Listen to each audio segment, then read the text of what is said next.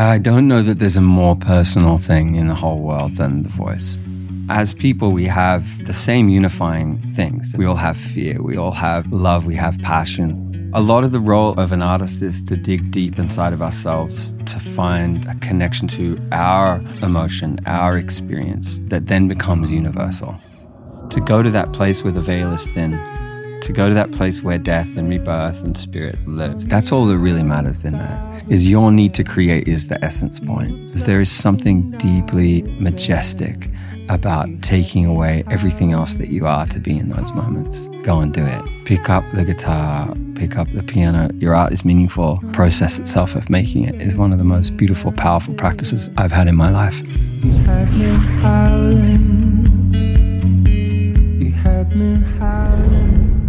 Hello, beautiful beings. Welcome back to the Know Thyself podcast, where every single week we get the honor and privilege to sit down with a brilliant mind, an open heart, sometimes a dear friend, to learn more about ourselves and the world around us at deeper and deeper levels. My guest today is a Grammy nominated artist and producer. He's toured all around the world and collaborated with uh, incredible establishments and orchestras like the LA and London Philharmonic. He's written and produced for you know many big names like Drake and Diplo and John Legend. Um, but as a friend, he's somebody that is just so connected to his heart, such a grounded spirit, um, and I, I, feel like he really does pour his heart into his art, and he uses his connection to nature and spirit to inform and inspire his artistry and his music. And we might be even lucky enough. Foreshadowing to get some beautiful live music here today in the studio, which I'm so excited for. Um, Ry's just uh, it's been such a pleasure to get to know him more and more. And he's an individual, like I said, that is is a very grounded spirit and is super inspiring. He's somebody that I feel like is not um, art isn't something he does. It is it's something he is, and it it fuses into everything that he does. So, Ry, thank you for coming on today, bro. Wow, thank you. I mean, I want that intro everywhere I go. I'll do it. I'll just follow you around. thank you. It's beautiful yeah. to be here, man. Beautiful, yeah. Yeah. So good, man. So I want to start because you're somebody that, like I said, um, been getting to know more and more, um, and uh, as a friend. But then, like, also, I'm just a you make such soul expanding music that I'm mm. also a mm. huge fan of. Thank you. So it's a pleasure to have both um, inspiration on both fronts. Uh, I feel like the there's a saying that the creative adult is a child who survived. Yes, absolutely. And and so yeah. I would love for you just to share a little bit more about your own personal background and story, and what would we have to know about you and your upbringing to help uh, get get a bigger understanding into how you are and who um, what informed you to become who you are today. Yeah, I mean, the first thing that comes to mind with that that quote or that idea is, um, you know, watching growing up next to the ocean on this little island in Australia and having such a deep, reverent connection to the ocean um, I was born on, uh, you know, a property that was essentially a permaculture farm. My dad was one of the guys that was early in the permaculture movement in Australia. My mum's a um, midwife, homeopath, naturopath, yoga teacher. So I really kind of grew up in it, you know, eating from the garden, waking up to my parents doing, you know, pranayama in the morning. And, and in some ways, it, it was easy to continue to follow that thread. Um, and I think one of the main threads um, that I followed or continue to follow was the one of, of youth and play and making that a part of practice. And um, this beautiful quote in a surf film I used to watch growing up, which was, you know, there was these travels all over the world to find the holy grail or to find this eternal life, to find the, the cup of life, this idea, this identity of people searching for, for, you know, a way to belong forever. And and a way to be young. And meanwhile, all they had to do the whole time was jump off the side of the boat mm. to just play in the ocean. Every surfer, every person that's connected to the sea in that way knows youth and knows play and knows reverence with nature and knows kind of the belonging and the place within nature. So I think I grew up with that balance, you know, nature as a friend and nature as a place to go revel in and to remind me of of of who I am as a part of nature and also to be in to be in play as we go along. Yeah, I've known you as somebody that really does use your connection to nature and the ocean and the waters mm-hmm. to um, just find your own source of of connectedness and well-being and vitality but then also that goes hand in hand into your art yeah and so how do you because it's very obvious you watch your music videos you listen to your music um, you see your imagery um, and the visuals, it's all kind of connected with nature. Mm. And so, how does your connection through nature really inspire you as an individual and your being, but then also through your music? Mm. I think one of the major things is like the spaciousness within nature and the, the non-linear time understanding, right? Like we're here in such a kind of short, brief connection in this physical experience. And nature has a much longer understanding of its role.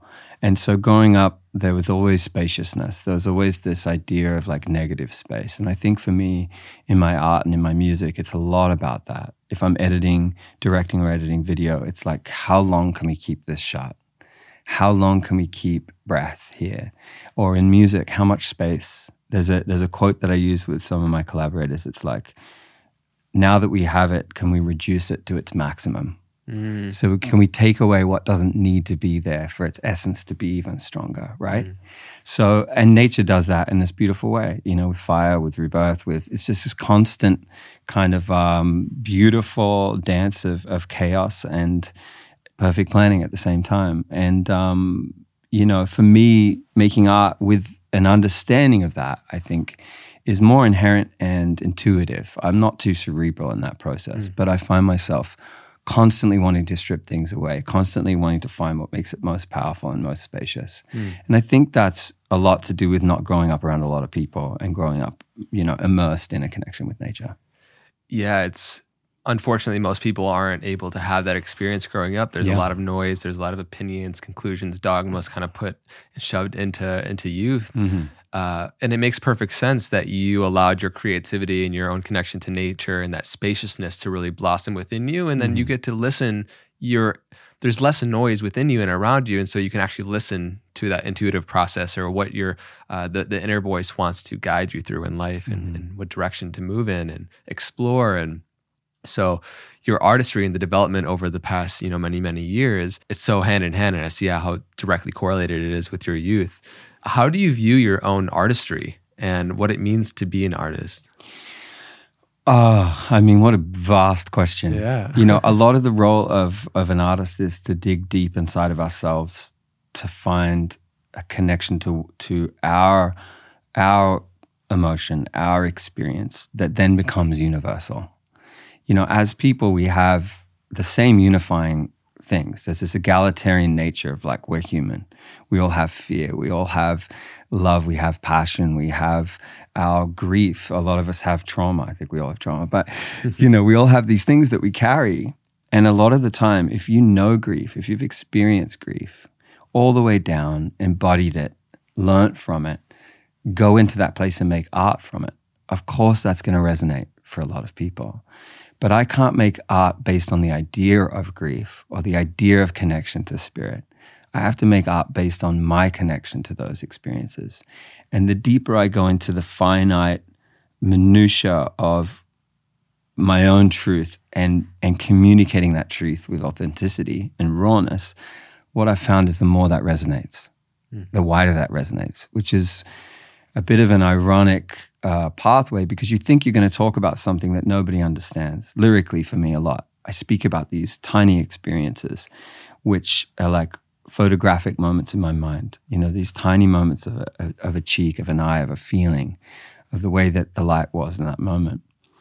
And what's really interesting is they're the things that seem to resonate the most because people understand the feeling that's conveyed within that. So I think a lot of the role as an artist on a on a to zoom out is to go to that place where the veil is thin, to go to that place where death and rebirth and spirit live, and to be excavating and pushing away the scar tissue that a lot of us build mm. around that, and to keep that place open so we can reach in, we can make art reach in, but also reach in, make art from that place and share it, and then it then it becomes a universal theme and it becomes a powerful tool for healing and connection and more than anything i think a reminder mm. i think good art is a reminder for people to feel in themselves and planting that seed is much more powerful than telling somebody how to feel mm. it's, it's powerful i think a lot of people probably get caught up in just trying to make something good or impactful but the more you can make something honest and just yeah. true to your own spirit, the more that it actually will be translated and those who resonate as good and impactful. Yeah. Uh, and so I'm curious for your um, like alchemization process of your own life experience through difficult relationships, through difficult, challenging experiences, but then also really beautiful, ecstatic ones. Mm-hmm. How uh, how you use that to then alchemize it and transmute it into something that can be shared with the world in your mm-hmm. art form, right? It could be various different things for other people, but for you, it, it tends to be music. Yeah, yeah. I mean, it's. I think when you become, when you learn prowess as an artist, it transcends genre you know, if I'm directing, if I'm producing, if I'm writing, if I'm, I, you know, you get behind something and you feel like you start to have an understanding. But music, obviously, is my first medium of expression outside of just being a human. and there's something really powerful about deciding to go deep, as we've talked about, deep into these understandings. But behind that, there has to be an element of also being good at what you do and being dedicated to that craft. And I think it was Yogananda or Satchidananda, beautiful quote, with complete discipline comes complete freedom. Mm-hmm. And for me, that really landed in my 20s when I kind of left the music industry at one point and went into more spiritual study and, and yogic study. And I really learned. And, and in my mind, I almost changed the word discipline to devotion because mm. discipline has a lot of negative connotations. So if we reframe that with complete devotion comes complete freedom. What that means is like waking up for me, moving my body, being in nature, connecting to myself, and then diving into my art and diving into the practice and the and the devotion to the art. Mm. That means sitting through that itch to not be there. It means writing 12 verses instead of 3 for the song. It means referencing all of the books and the people that inspire you around you from the different lineages and reading their work and going deeper into a way that they understand so that you become a bit of a vessel for this. Mm.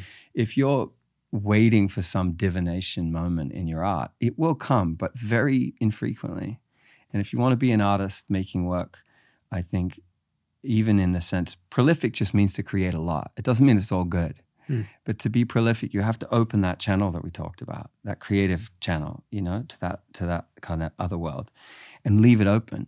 And then with the discipline and with the devotion and with the work, it can come through.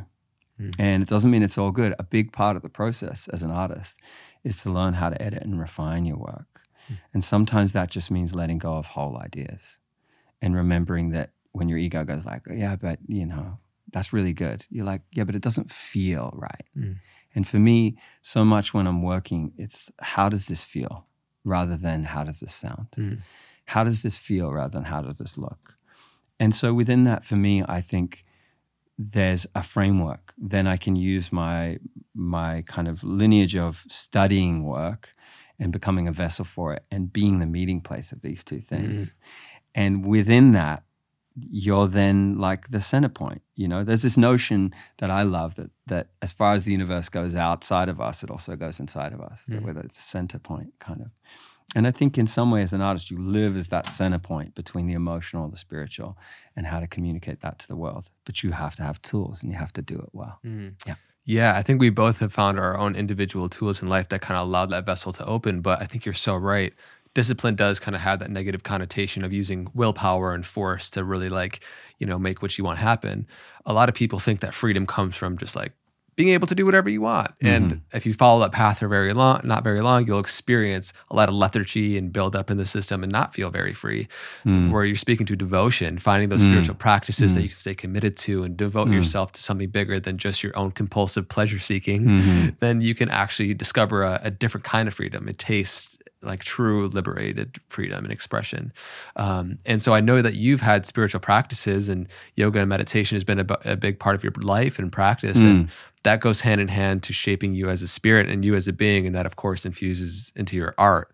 Uh, so before we can maybe get a little taste of your music, I would just love, I would love for you to share a little bit more about your spiritual practices and how that's informed. Sure. Yeah. I mean, I, as I said, I grew up in it and there was a maybe uh, naive presumption that because I grew up in it, I was the thing. You know, because I grew up in permaculture and yoga, therefore I just knew those things. But again, that moment, really in my 20s, um, in a deeper way, when I chose to lean away from kind of the external need for a validation creatively or in what I was doing and more into who I was being. That for me is a big part of the spiritual journey I'm not what I do. I am who I am. I'm my actions. I'm who I wake up and what I'm doing. Mm. You know, and within that, what do I need to refine and what do I need to work on so that I'm kind, compassionate, loving, witnessing and observing my shadow, doing some work on it, not putting it back, you know, and letting the ego kind of run. And I've been through some beautiful ego deaths, you know, and for me personally, I really needed to go through those things. There was a lot of um, kind of gravity in those moments where looking back, they're the most grateful. And they tore apart my spiritual practices here I was thinking I was a great meditator, that I was devoted, that I'd taken, you know, refuge with Dzongsar Khyentse Rinpoche and Sogyal Rinpoche and these Tibetan kind of Buddhist lineage teachers. And I was studying Ashtanga and I was doing, you know, living in Bali and doing this whole work. And then I get completely destroyed, you know, a few years later. And it's like the constant reminder that there's a million pathways to get there. But on the way, are we being kind? Mm. On the way, is our heart open? On the way, are we being honest? That's a huge spiritual practice, just honesty. Just being really honest, knowing your own inner landscape and choosing to speak your landscape to other people so that those around you know who you are and how you're moving.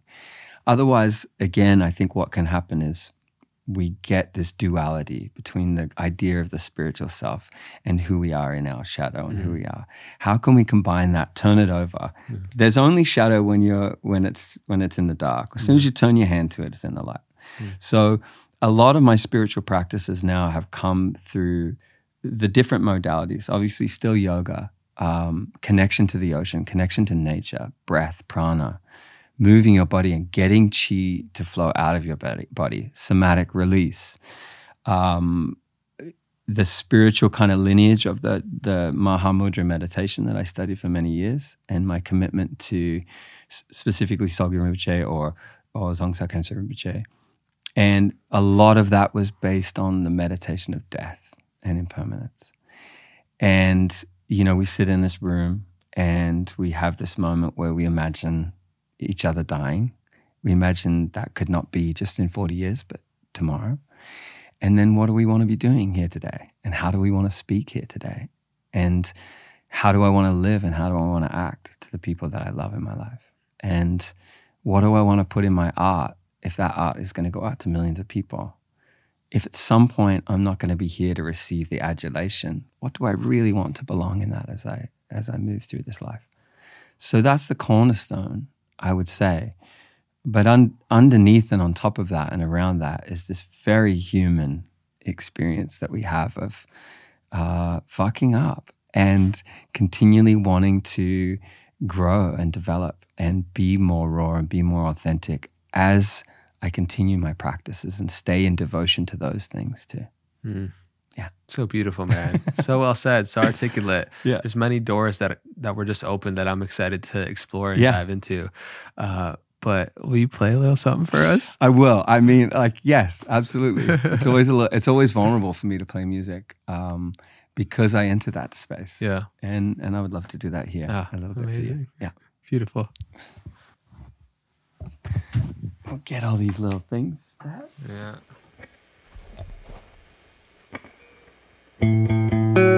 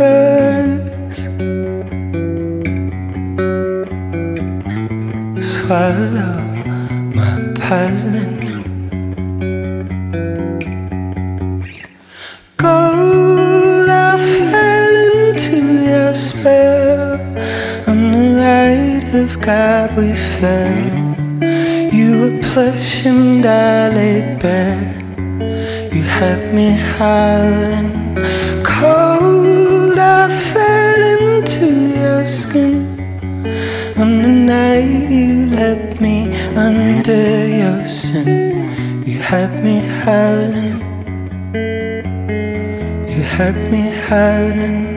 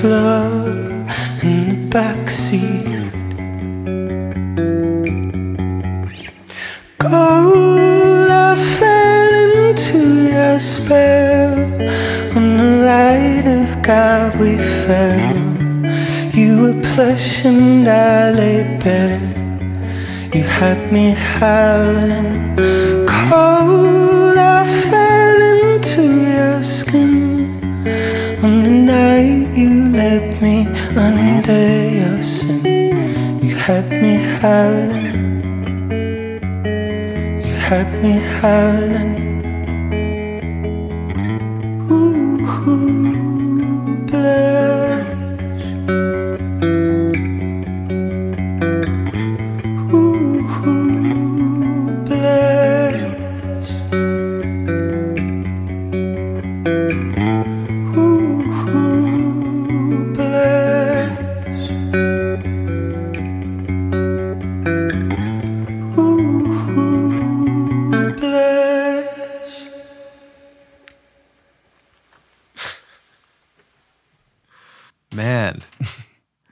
Good. I'm I'm just the biggest fan. This is like the best job ever. I just get to sit down and have conversations with rad humans and get serenaded. we get to share that. Man, your your art is just so so beautiful. Like uh, I, I'm just such a such a lover of it. I think it can really feel like for me, it just gets me in a place of uh, calmness, Mm. but like lifts the spirits Mm. and um and I know so many millions of people around the world feel the same way, you know. So just thank you for what you do, bro. Such Thank a- you. Such a gift. Thank you, man. I mean, it's a weird thing because you just enter this. For me, I like enter a little portal, I enter a little space when I play music, and when I come out of it, even just here in the room with you, it's like I feel somatically that I've been in that place, Mm. and then it's like I have to.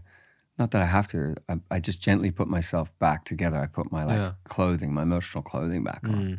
because you're really like undressing to a very naked place. Yeah. Um, Yeah. I'm Imagine s- anyone just just imagine if you're here, I'm just like, hey, can you sing for me? Yeah, You know, it's- It is a very vulnerable thing. exactly. Yeah. but there is this distinction with I think you know a lot of what people would say is performers versus Uh-huh. sometimes artists that can show up vulnerably and it's an offering, it's a gift. I Yeah. know you've shared that before. I would love for you to riff on that and how energetically it's different for you when you share your music than maybe some people are familiar with. Yeah, I mean, for me, I think there was this really defining point where I realized I didn't want to perform. And what I wanted to do was like have kinship and relation to, to my music and my art. And in a way, sing to the higher place, sing to spirit, you know, and be witnessed in that communion. Um, there's something a lot more powerful about that that is, is engaging on a much deeper level. It doesn't belong in all environments, though. So you have to be very conscious and aware, you know, of where and how you share, Mm. um, because you are going into that undressing and that kind of communion, and people are witnessing that communion. So obviously, at a huge music festival, um, which I play a lot of too, it can be challenging. It can be like, how do I how do I go this deep into this connection of vulnerability and rawness, while there's also all of this happening in all of this range. And I think the idea of mass appeal, at least in my world, has died. where for me it's about if I'm going to connect deeply to to some people through my art, that's what I want to do, and I want that to be meaningful to those people. To double down on that rather than how do I make this song more appealing to a wide scope of people. And so within that fold, uh, it's a very easy easy veil to see through. It's like, am I making this to appeal to a lot of people, or am I making this and singing this and communing here, and then are people going to witness me in that communion and have their own inspiration of like, that's all. That's all I want, you know, at a show. Um, all I really want is, and and all that I've worked for, including the set and setting, the energy around it, working with the orchestras, bringing in these beautiful bands, lighting, projections, video art, is like, how can I create a space that is a catalyst for people here tonight, where I'm playing, but people are having their own individual experiences within the hall, And then when they leave, what are they taking from it? That's up to them. But the seed is planted. And, you know, there have been some great teachers for me. I mean, watching like Qawwali music and Indian music, Ravi Shankar and like Hari Prasad Chaurasia and, you know, Nusrat Ali Khan, these people, like, when I witnessed them singing to singing to God, sitting on a stage, not standing, you know, putting their hands in the air, I was like, that's it. Hmm. That's what I want. Hmm.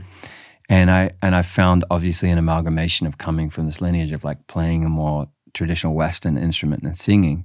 But in many ways I see and feel my music as a very devotional practice. So beautiful. And I just love the way that you shared that um, because it's funny. I was just having a conversation a couple weeks ago with another friend who's, uh, you know, is a pop artist and um, he's in this transition. There's this old version of him using his voice in a certain way um, and his newfound self discovery process and realizing that he really enjoys and feels his spirit lifts when he sings devotional music. And it's it feels good to hear you say that you can actually bring the same energy, of course, you know, that you would in typical devotional music or spiritual music into whatever your style is. Yeah. You know? Um, so I'm curious, how has there ever been points where the perception of how others will receive your music has changed your own creation process? You got to rule that out. Yeah. You, you, you got to just throw that out the window straight away. If you're thinking about other people when you're making your art, then it's not your art anymore. Mm. It's not from a pure, authentic place of your need to create. That's all that really matters in there.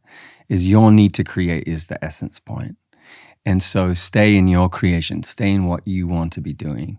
Once you finish, once you come out of that, you can observe it maybe as a, you know, as as a person that's stepped back and looking at your own work, hopefully in a healthy vein without self self judgment. But the act of creation and the, and going into the depth of that creation is really what matters. Being in the process of creation and sitting, as we mentioned earlier, just sitting there and letting that happen and creating the time and space, the discipline to just be there and, and make that work. And then you refine and you refine and you refine. If you're thinking constantly, how will this be received by other? Then your message is already diluted and you're already taking in tens, hundreds, thousands, millions of people's opinions into your thought process. And there's nothing wrong with that, but what you're going to end up with is very different. So for me, it's like when I close the door to write, when I close the door, figuratively speaking, into that creative process, am I in tune enough? Have I taken care of myself enough? Or at times, am I living in the beautiful, like, swirl of chaos enough to touch this other place? Am I in darkness? Am I deep in my shadow? Okay, let's go. Mm. Let's write from that place. Mm. Doesn't always have to be from love and light. You mm. know, actually, the best art isn't from that place. The best art carries the shadow with it at all times and it honors the shadow, you know, but the choice is to be over here. And I think that's something that I just try to implore and bring into my work is to always carry this and always carry the depth of the, the sadness and the beauty and the melancholy of the human existence while also honoring that in context of the much larger, you know, oh, this doesn't really mean anything. Yeah. But let's honor it. Let's bring it in. Let's have a conversation with it. I think it's super important to make space for that part of ourselves that wants to be like, that of course wants people to perceive us in a light, in a good light. But then, as we were speaking to earlier, and as you were sharing, you know, it's more important for you to create something that is just honest for you and where Yeah. you're truly at, and that will actually connect with people the most because it's real. Mm. Um, so, I would love for you to share a little bit more about some moments where you know you have to let these parts of you die Mm. in order for more of who you truly are to come online, to truly be activated. Mhm. And so you spoke to briefly a couple of them, those moments where you got completely destroyed, you know, by whatever was happening through your life. And um, those death moments when you're really in the shit, you're in the Yeah. shadow. Yeah. Um, of course, they can be incredible inspiration for what gets transmuted into art. And a lot of your music, I'm sure, has come from that Yeah. place. It, it is important. I would just love for you to reflect on a few of those moments and how it's been transformational for you. Yeah, let's go deep. Let's go. um, oh, you know, I'm somebody that um, I'm strong. I have like a strength in me and a will and like a, a, a power that I carry in myself. We all do. I'm, I'm conscious of mine. I'm aware of mine. And these situations broke that in just the right way. Spirit had just the right dance for me, you know? And spirit being me, you know, in my calling to want to do that work and, and, and work through some of this. And I'm constantly there.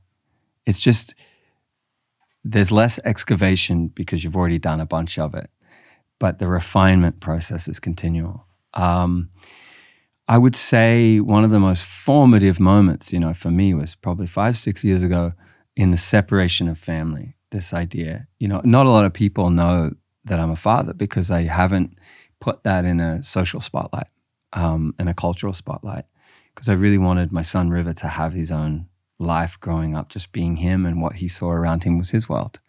And then he can engage with the outside world when he feels ready.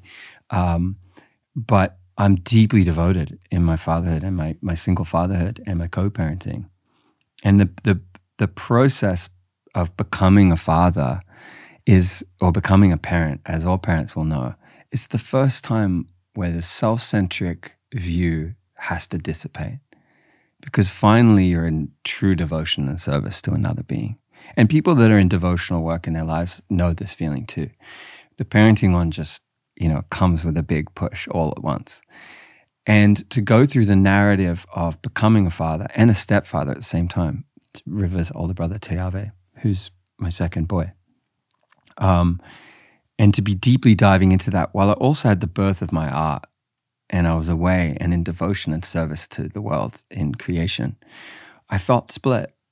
And ultimately, a relationship couldn't survive that duality within me. I hadn't, f- my shoulders weren't broad enough yet to hold it all, you know? And that's been such the beautiful practice to learn. The things won't stop coming. It's just how strong, how able, how, how much can I hold with ease and grace? It's a beautiful word, grace. And in that time, there wasn't grace and I wasn't graceful. And the fumbling and the falling apart, and then going into the shadow self and those things that come up, those trigger points.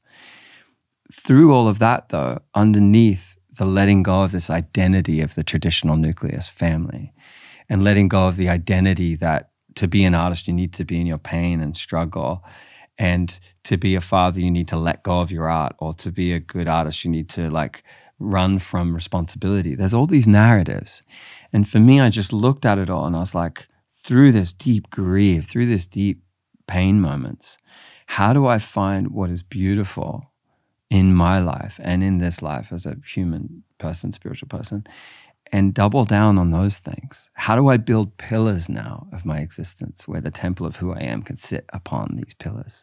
And what are those pillars and how do I shape them and how do I show up for them every day? And that became the compass for me. And that became the compass that I still live by, that I'm still refining. But there's such clarity now in the pillars. And there's such beautiful co parenting and my devotion into fatherhood, my devotion into my art, my devotion into community, my devotion into spiritual practice Mm. Would be four pillars that I could name. And with that compass, everything else can exist. Prior to that, I had no compass, which I think a lot of us still struggle with. So a lot of it is how do you find what those pillars are in your life?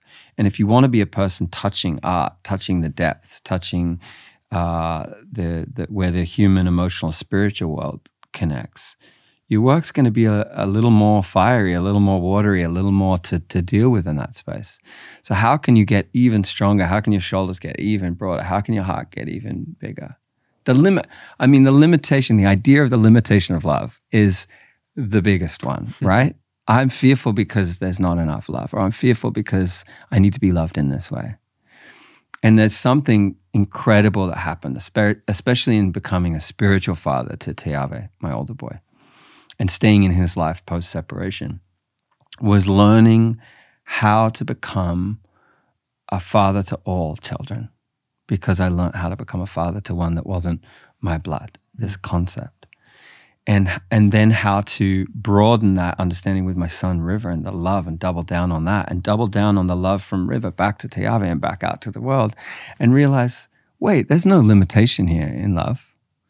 If I am opening my heart wider, there's just more love that comes out. And I'm being fed by the universe behind my back. People may not see it or feel it, some people say like how do you have so much energy to do all this stuff and tour the world and i'm just like oh this is like the lifeblood this is what i live on and when i come back i pour into my fatherhood devotionally and and when i go it's the hardest thing to leave them. But i know eh, that also in being service in service in what i do i'm also teaching them to follow their hearts. I'm teaching them what it looks like to walk a path devoted to the self to spirit to your heart. And the you wouldn't get there unless you had these deep moments of falling apart. Because you can't recreate a structure if it's pieced together with glue and sticky tape. Sometimes you have to pull the whole thing apart and then find the way that it can fit solidly together. Mm. And for me, that's one of the most beautiful processes. And then you write, you include that in your art, you include that in your conversations. Yeah. When all that's falling apart, you know it's it's a beautiful process especially once you feel like you're on the other side of it but i know in those moments when you feel like you're not going to make it out you know? You feel like you're you're in the pits of hell your own experience yeah. and it's really tough. Is there one moment or period of time i suppose that sticks out when like can you take us into that? Okay. Yeah. Yeah absolutely. The way that I would describe it, my mind works a lot in analogy, and and I've I've worked hard over the years in this kind of poetic brain of mine at times to like be more logistical and be more clear in my communication. But I think in this case, there's a beautiful analogy that makes a lot of sense. And if we look at emotionality and grief as a body of water, which is often often seen as in in you know the likening and analogy space, for me, you're swimming on top of the surface and you're always afraid a little bit of what's underneath because you don't know what's there, but you kind of block it out. And then all of a sudden, when these things start happening, is you get pulled down and you get pulled down where color starts to leave. The first thing that you do is you're panicking for your breath in, in life, in this life. You're panicking for breath because you're afraid of letting go.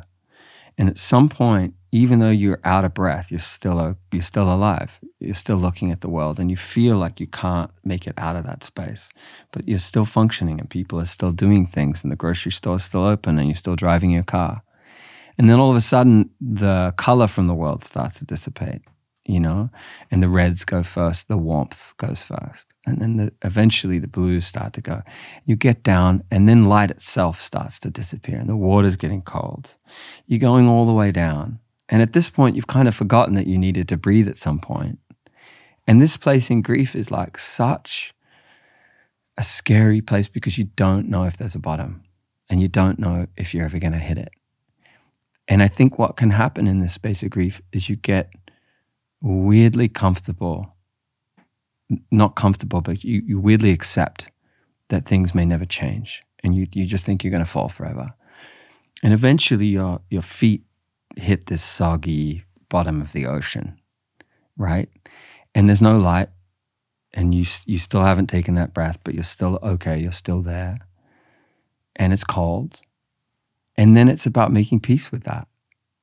And there's some part of you, if you're going to fight that, this is the place. This is as deep as it goes. I've, I've been there. I've been on that edge point where you go, I don't know if I want to live this life anymore. I don't know if I want to be in this body anymore. My choice is to not be in this body or not be in this space or to come to grips with maybe this is the reality now. And from that place, this is what's so beautiful. From that place where you come to peace with the mud around your feet and the cold and the lack of light, is one day the silt and everything just shifts a little bit. It's just a baby earthquake somewhere in your heart, somewhere in the world, and the ground loosens up and you just start floating up. And you're not desperate to swim to the surface because you know how far it is. And you don't know where you're going to stop, where the buoyancy will be. But you just start coming up. Suddenly the water gets a little warmer and there's suddenly some light coming back through again. And you're like, wow, light, this is so beautiful. Oh, this place is so beautiful, right? Oh, the warmth on my skin. And you come up and suddenly you see blue for the first time. You're like, oh, blue, wow, this is fucking amazing, right? And you come through the color range. And suddenly you're coming up to the coral reef of your life and you're looking around. Meanwhile, you've learned to breathe underwater, but you're looking around and you're seeing turtles and coral and you're just like, what is this place? This life is such a beautiful gift. Holy shit. I didn't know that when I was on top of not the world, but on top of the surface of the water. And you come up eventually and your head comes up over the surface. And what was really interesting for me from this place is I didn't gasp for air. You just suck it in real slow and deep. And you look around and you go, okay, now I start living. Now I know. And that place, once you've been there and touched it, becomes a cornerstone of every breath that you take.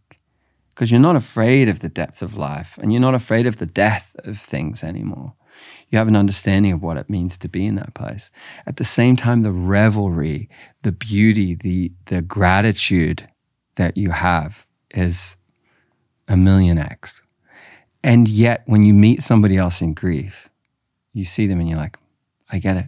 And you don't even say, I get it. You just show up and your presence is like, yeah, I know this place. I'm safe for this person.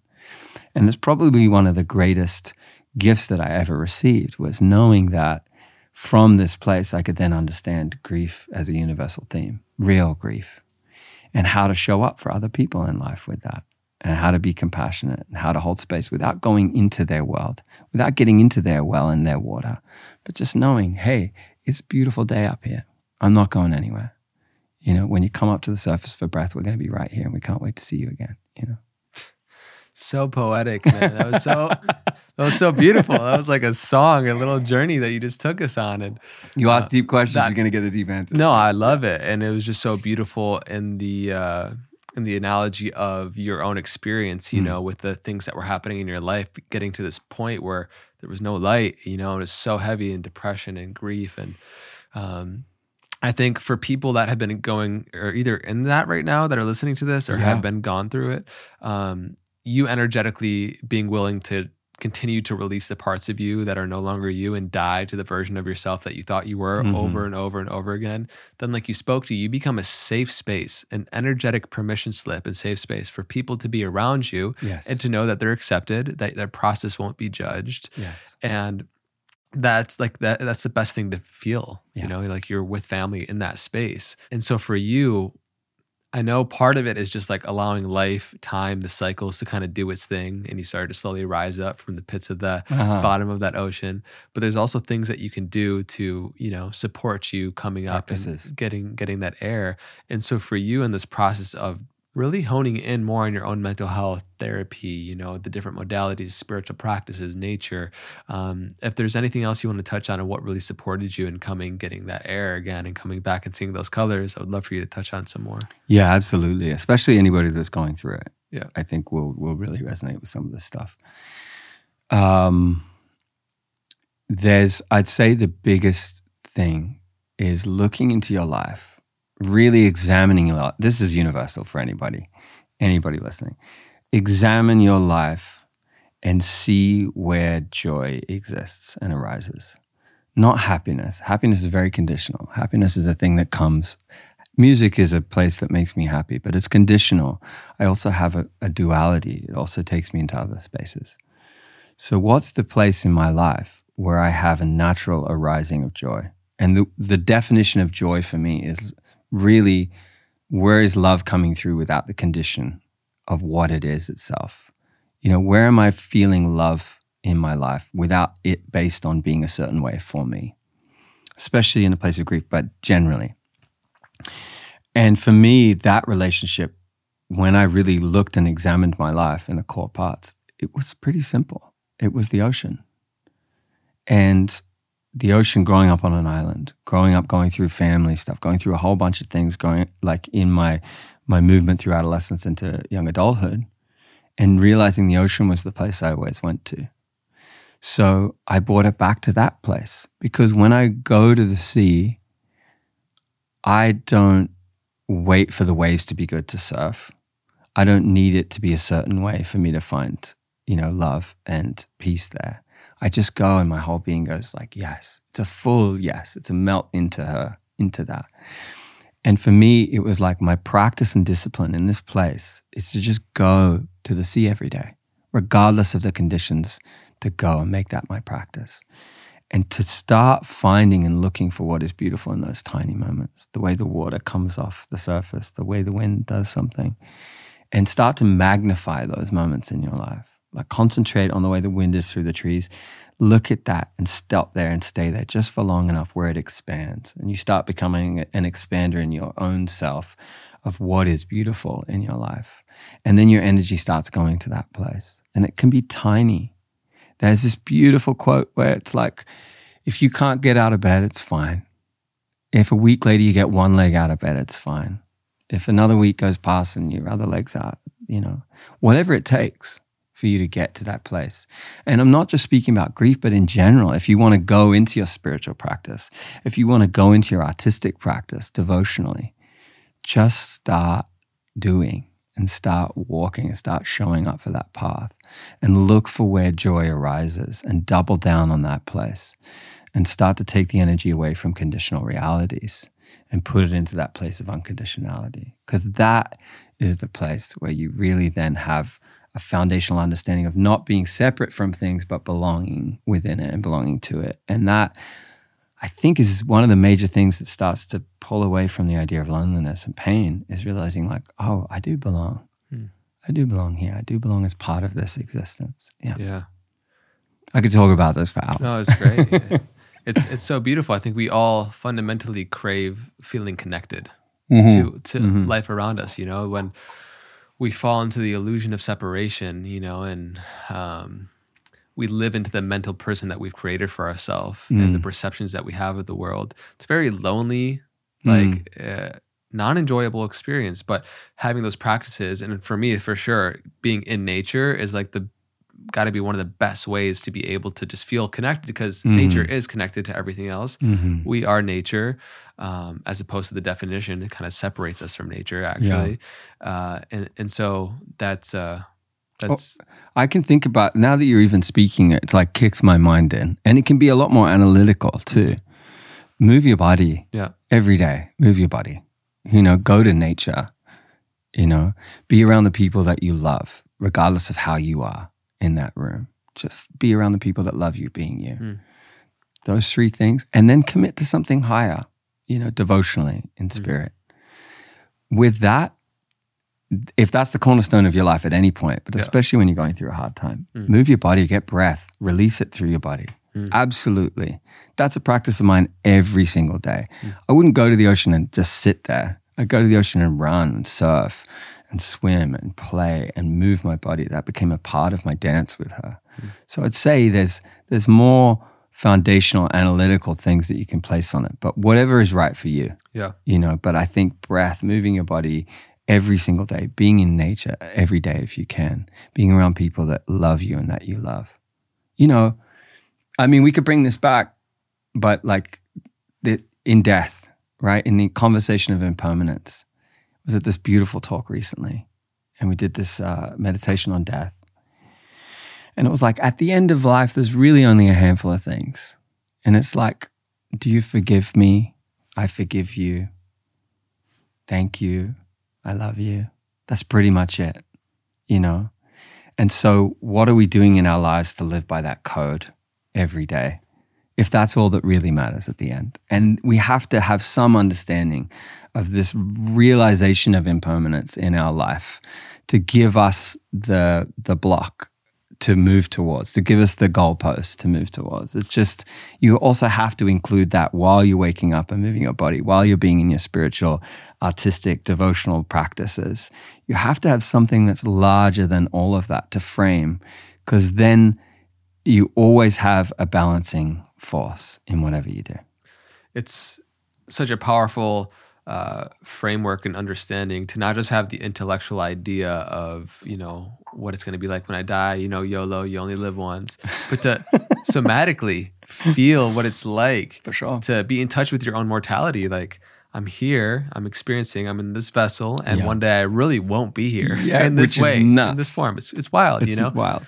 Our energy may take different forms, different shapes, maybe outside Yeah. of our own field of awareness at this moment, and uh, to the degree that we're aware of our own mortality is to the degree we're going to actually have access to more life and that Yes. source of intelligence within us. Yes. And uh, so I think that practice for you with Mahamudra and Yeah. reflecting on your own death, like that's got to just be so fundamental in your own prosperous in your own growth. Yes. Uh, before we continue, I, I do want to touch on one more thing with fatherhood because I know that by being a parent, by stepping into fatherhood, uh, I'm just curious what has, what do you feel like genuinely within you has transformed the most in that process from them coming, you know, from River first, you know, you know, being Mm. born and then Mm. uh, becoming, you know, stepdad also, and yeah. you know that whole process. What has really transformed within you the most, and how that impacts how you show up in the world? I mean, you know, if you were to meet me and you were to say, like, who are you? The first thing I would say is, like, I'm a father, um, you know, and I'm a man of the ocean, of nature, of spirit, and I'm a friend, and I'm a member of my world and my community. I also play music, you know. So for me, it's a cornerstone, fatherhood. And letting go of the narratives of success in certain ways and other framework to devote that time and energy into fatherhood was a very conscious decision. Um, f- fatherhood, like my whole life, my whole week, my whole existence is cornered uh, around, not cornered, it's, it's directed, it's compassed around that. Hmm. And so when I'm doing anything, when I'm on tour and I'm in Europe and I know that I'm going home in a week, my orientation is already grounding. It's already shifting. It's already changing so that when I show up, I'm not somewhere else energetically. I'm fully there and I'm fully present. And to my management, to my agents, to my teams around me that help me um, accomplish and move into these kind of bodies of work in the world, I made a call to them, you know, and I said, like, I realized I was sitting at a laptop and I was answering these very important emails, uh, which are really not that important at all compared to fatherhood. And I watched River look at me playing Legos, and he was just came over and he's like, Daddy, could you get off the computer? And I was like, Yeah, yeah, in a minute, you know, classic daddy thing. and then I remembered this moment where my father, who I love, who I have a beautiful relationship with back in Australia, the way that he worked, the way that he poured into his work. And I remembered this moment of wanting his attention and presence and his energy towards this work in the world, which was sustainability and permaculture and deep ecology, meaningful things. But as a son, I just wanted him. And I remembered in this flash, and all of a sudden, in that very moment, which is incredible in our human experience that we have this power, I closed the laptop, I pushed it aside, and I went, I'm done with that idea. Not just in this moment, but for the rest of my life. Mm. And I got on the floor and I played Lego. And I started shifting my whole being into real presence, mm. doubling down. And then I called my management, my agents, everybody the next day, and I was like, hey guys, when I'm dad, I'm not going to be available in that traditional sense. I'll get back to you when he's asleep. I'll get back to you later. But my devotion is here now. And from that point on, I started building. Uh, I mean, this is, he's very young anyway, but it still took time to understand this fully. I started becoming his best friend and him my best friend, and Teave too. And I started becoming uh, a, a father that led through respect and trust rather than any idea of punitive authoritarian, you know, parenthood. I never raised my voice at the boys. We're a team. We do everything together. I stay by my word entirely in my fatherhood. And anything that I'm doing is in relation to that. So, I mean, again, we could just do a whole podcast on, on parenting. Totally. But the idea that everything that we do in our lives is somehow self centric, not in a negative way, but we pick a partner because we kind of like who they are and how, how they make us feel and how we respond. We pick our spiritual practices because we like how they fit in our world. We pick our workouts or our way of moving because it feels good and our friends because it feels good.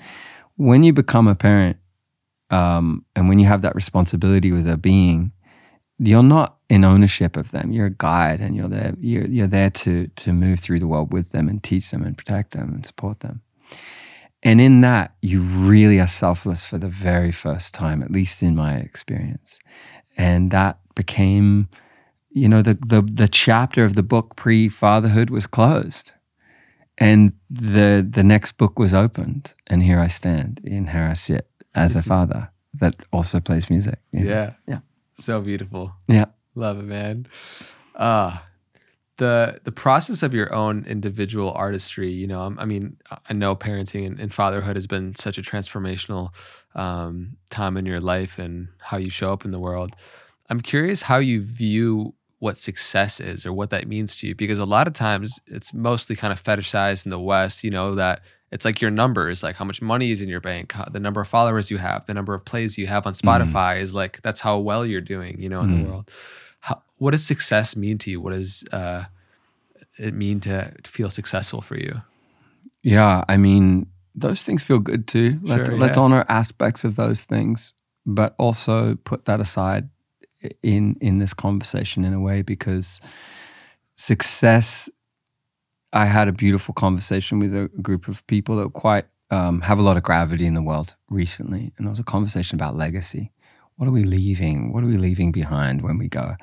And I was like, raise my hand. I was like, can we can we change the word to responsibility? Like, can we talk about what our responsibility is with gravity in the world if we start to have a place of um, you know people coin the word power but just we have more gravity in the world what do we want to do with it and success to me really looks like am i am i doing things with my gravity in the world that are meaningful? When i go out on tour am i in service to the people in that room that night? Is there change and catalysm happening in these rooms? And if not, should I really be there? You know, if I'm going to make music, the people that listen to that, that choose to listen to that, whether that be thousands or millions, is irrelevant. What matters to me in terms of success is how deeply that lands and impacts the people that do connect to that work.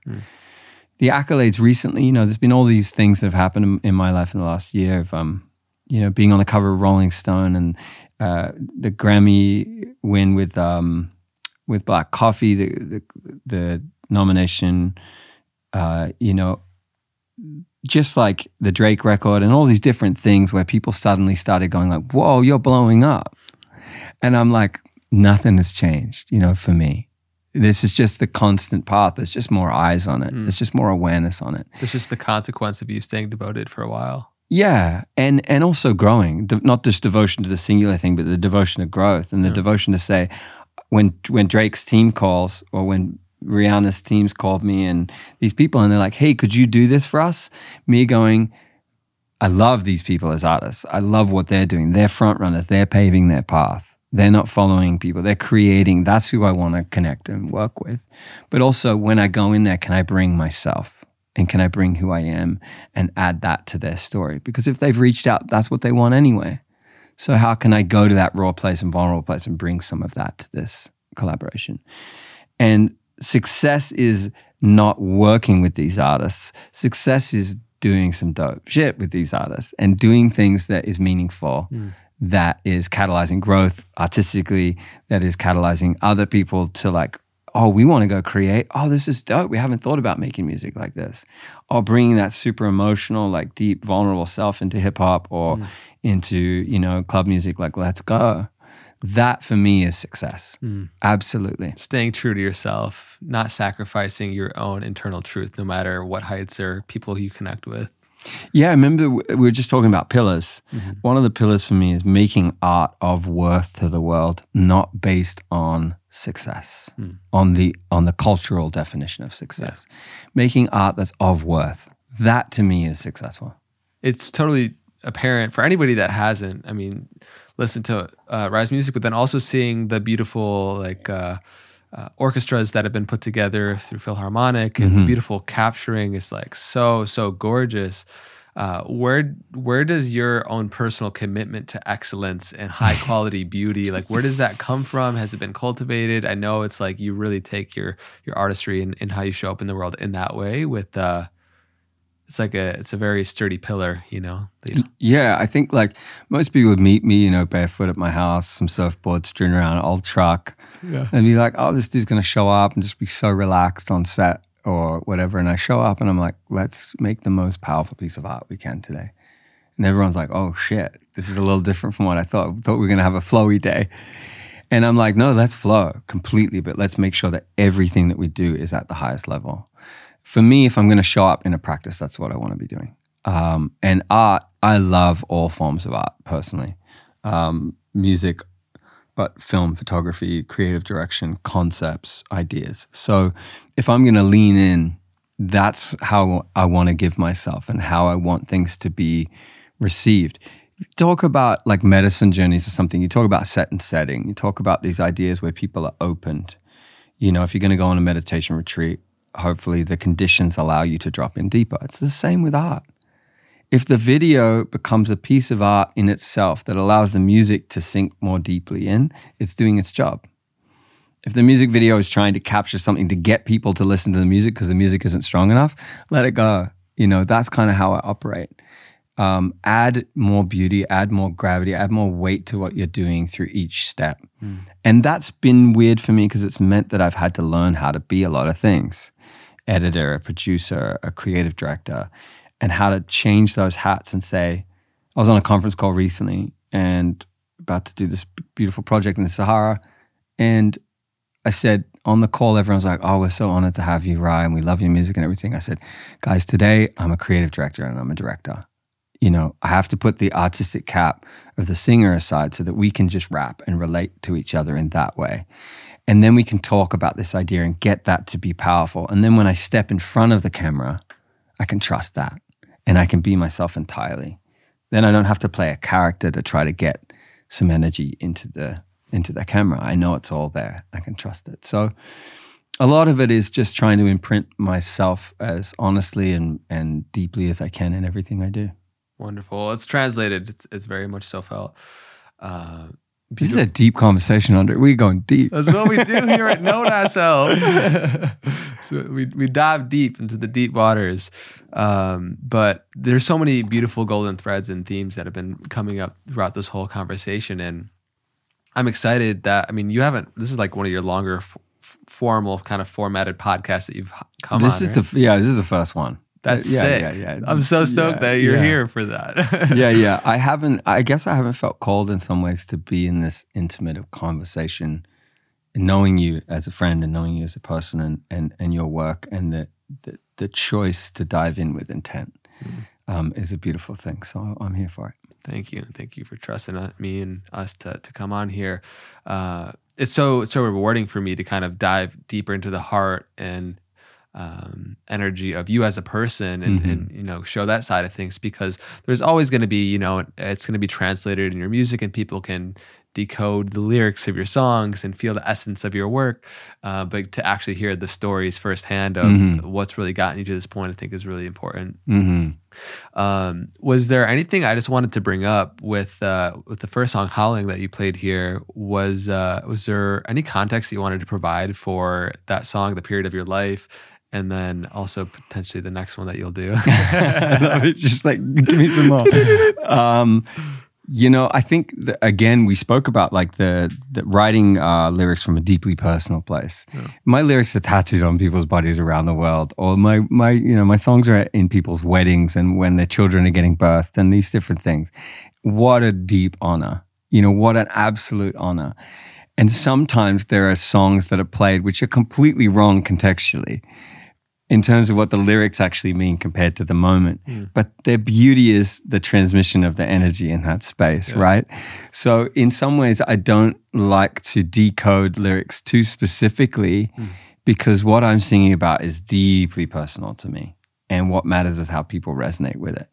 The song Howling is really. Uh, uh, a lot of the time I'm writing about my relationship to the feminine as as a as a man in in lust, in passion, in love, in enamoring, in the muse energy, in all these places.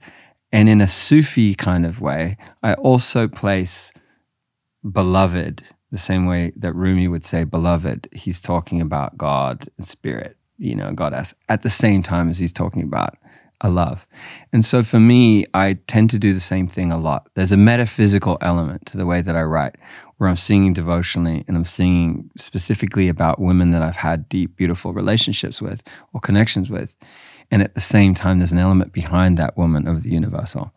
So howling definitely brings in brings in that theme. Um, and I think I'll I think I'll play uh, Berlin for you as well, and that is a very specific, very very very honest song, where I'm literally saying, you know, um, come down, love Berlin in the cold, all that fighting, all that snow.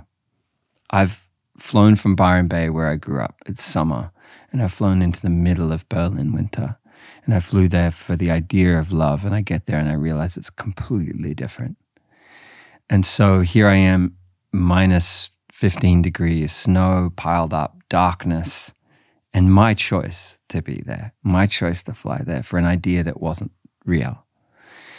And the song and all the lyrics, sorry, love, I'm, I'm running home. I'm a child of sun and the stars I love. I can't do this. This is not me. I need to go back to the place that I am and the person that I am.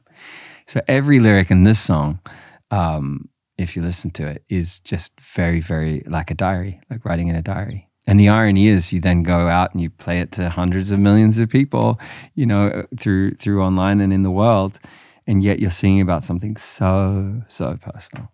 Yeah. Mm, beautiful. Well, let's. Uh, would you bless us again with the, our little makeshift studio here? Let's do it. Thank you.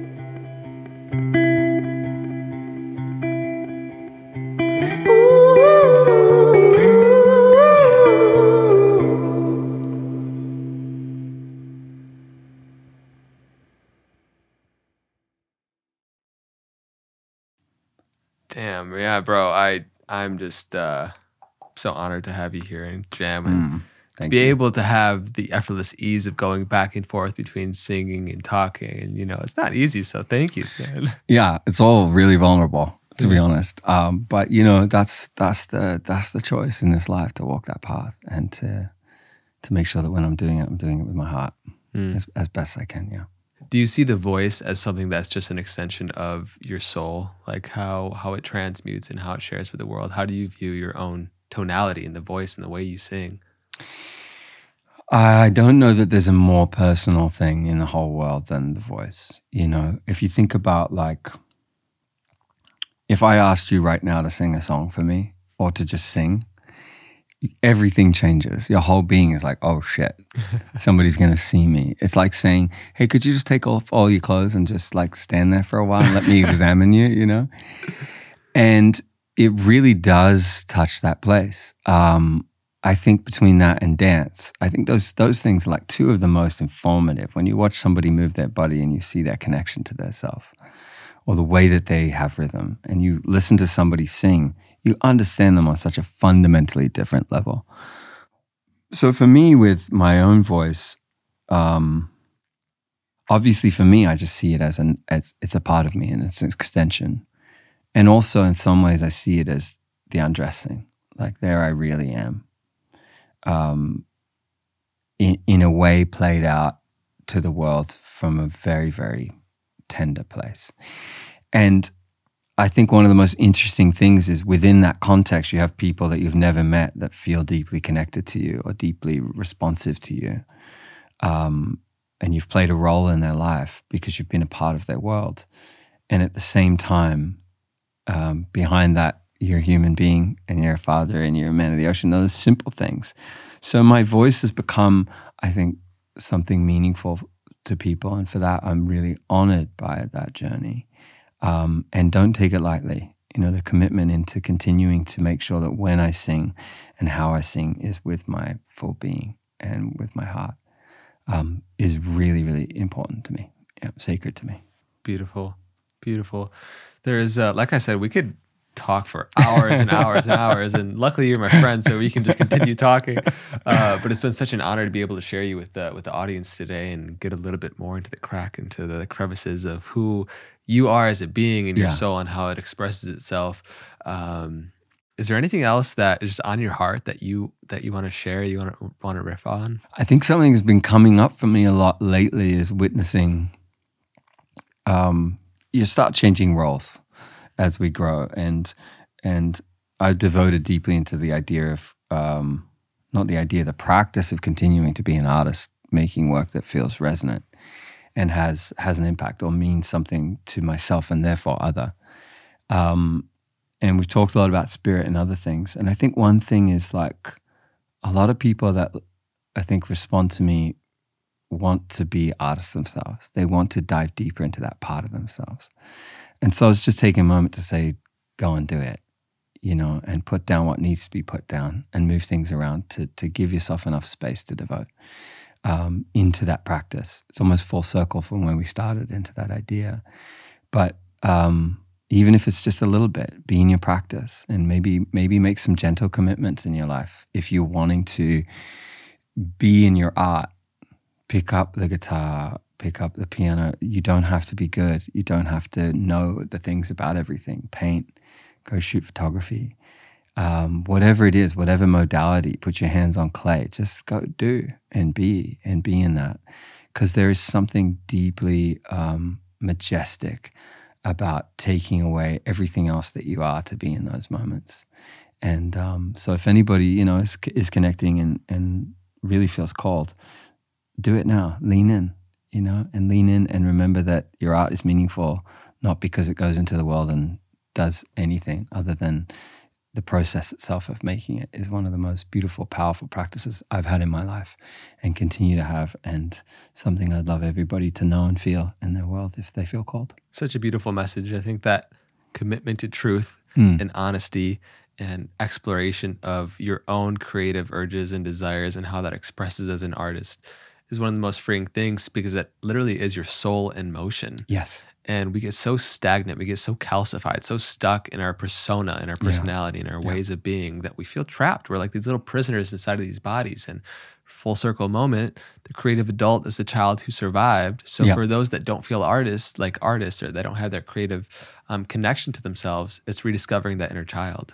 Yeah, and and being in play with that inner child every day. Start seeing the world that way, Mm. you know, and then and then fold it in and, and pass it on to other and and um, I can't, you know, I can't wait to hear all of your art and see it. Like like I'm here. I love, I love knowing that there's so much more going into the world. We we need it, and we're here for it in every form. And yeah, it's been a beautiful journey today. Thanks for having me. Yeah, of course, brother. Uh, anywhere else you want to point people towards? I know I- everything that we mentioned today with different videos, um, performances that you've done will be linked in the description. But where people can find you, just anywhere you want to point people towards. I mean, if you want to find me, you'll you'll find me. you know, I think that's the beautiful thing. Uh, and and you know, I think what's what feels really beautiful is is to just remind each other to have these kind of conversations. And um, it's beautiful that you're doing that here and using a platform for that. And um, you know, I'm going to dive deeply into the other things that you're doing and the other things that you're working on. And anyone that feels called, you know, I'll be out touring and sharing my art around the world for the next however long. Yeah. Um, so so come and find that, and um, let's be in that beautiful dance together in Yeah. communion. Yeah, So good. Yeah. We didn't even talk about like you just came back from tour, you're going on tour. It's yeah, a whole yeah, process. My life is, yeah, my life is complex and beautiful and big, and I'm doing some of the craziest things that I've ever done in my life. The shows keep getting bigger. Um, the way that I'm asked to show up keep, keeps getting bigger um, in my life as an artist, and then in my my life personally. And let's get stronger, broaden the shoulders, and keep handling it. And I'm doubling down on my devotion to art. You know, there's many times I've thought about leaving um, and just being like, well, you know, there's a lot to give to the world and to belong um, as an individual outside of that world of art. And recently, I just went, no, this is it. This is this. Let's go. So I'm here to to keep making art and keep pouring in, and and I'm so happy for anybody joining that journey with me. Thank you so much for sharing yourself with us today and for everybody that's been tuning into this episode of the Know Thyself podcast. Thanks for coming on this journey of me doing my favorite thing ever and getting to be serenaded and drop in with friends. It's, it's so good. And if there was something in particular that resonated with you on your own individual path and journey, uh, let us know in the comments down below. Uh, we share clips on social media and you know everywhere you can find Ry will be linked in the description as well. Thanks for coming on this journey with us.